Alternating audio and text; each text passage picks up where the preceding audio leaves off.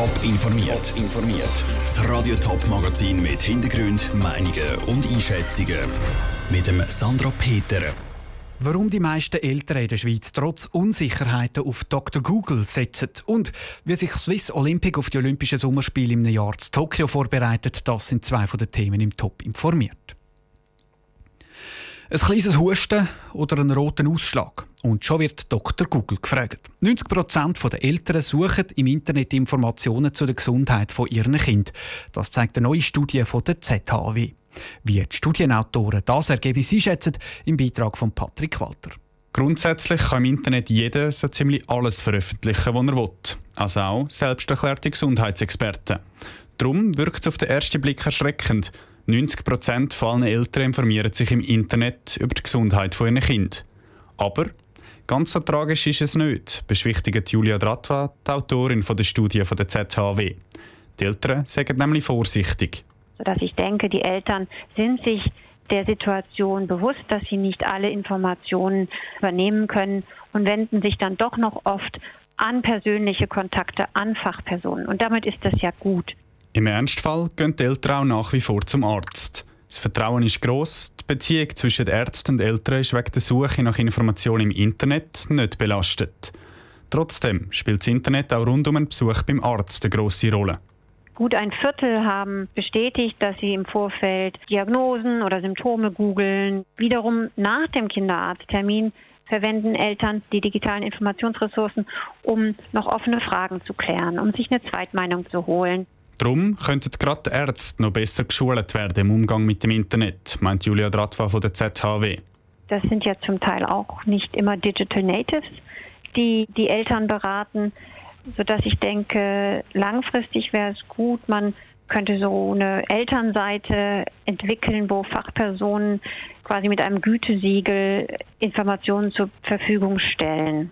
Dann könnten sich die Eltern nämlich auch sicher sein, dass Dr. Google korrekte Informationen ausspuckt. Der Beitrag von Patrick Walter. Für Eltern die wichtigste Informationsquelle zur Gesundheit von Kind ist nach wie vor der persönliche Kontakt.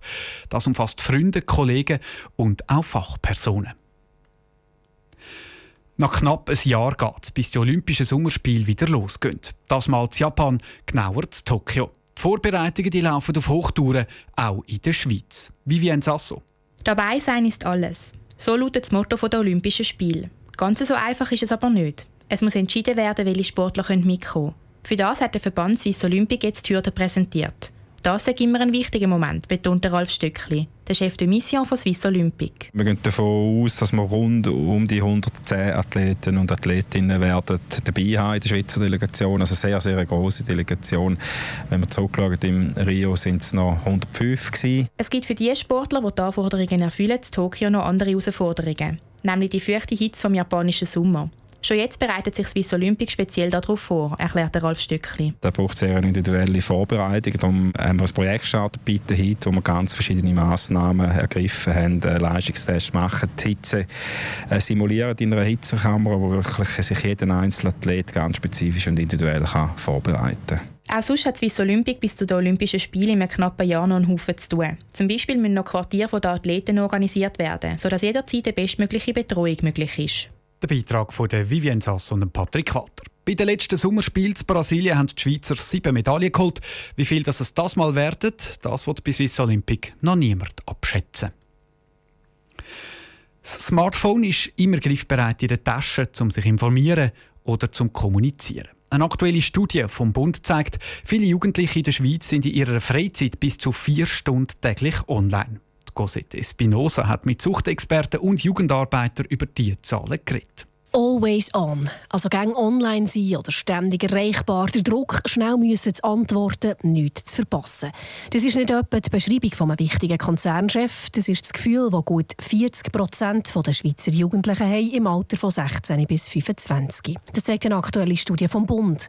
Als Folge davon schädert beim Beat Furrer, einem Leiter der Suchtpräventionsstelle Winterthur, auch häufig das Telefon in den letzten Jahren sicher zunehmend die Sorge, die an uns herangetragen wird, wie gehen wir um, wenn meine Tochter oder mein Sohn vermehrt am Handy oder eben auch online geht oder gamen tut. Das Online-Gehen oder Gamen ist aber nicht per se ein Grund zur Sorge, sondern ganz einfach auch nicht mehr aus dem Alltag von Jugendlichen und auch Erwachsenen wegzudenken. Der Psychologe Franz Eidenbenz mit dem Spezialgebiet Neue Medien erklärt. Die Frage ist nicht, sind wir dauernd online, sondern die Frage ist, wie nutzen wir das?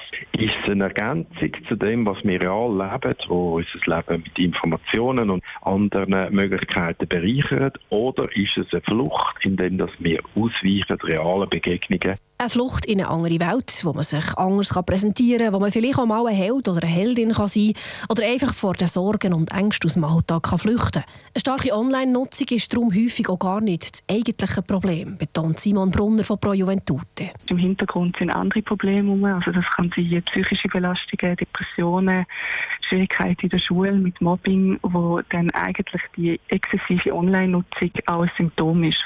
Darum sind sich alle drei Experten einig, dass es wichtig ist, dass sich das Umfeld damit auseinandersetzt. Heißt, in der Familie auch offen damit umgegangen wird. Nochmal Beat Vorer. Wichtig ist sicher, dass man nicht einfach vorschnell verurteilt und aus der eigenen Unkenntnis heraus dann sehr stark von hinlenken und sagen wir jetzt das zu unterbieten, sondern dass man schaut, dass man in Beziehung bleibt, dass man auch schaut, was heißt das passiert im Umfeld. Der Beat Fuhrer im Beitrag von der Cosette Espinosa. Die Jugendlichen selber machen sich übrigens Gedanken über ihre Nutzung.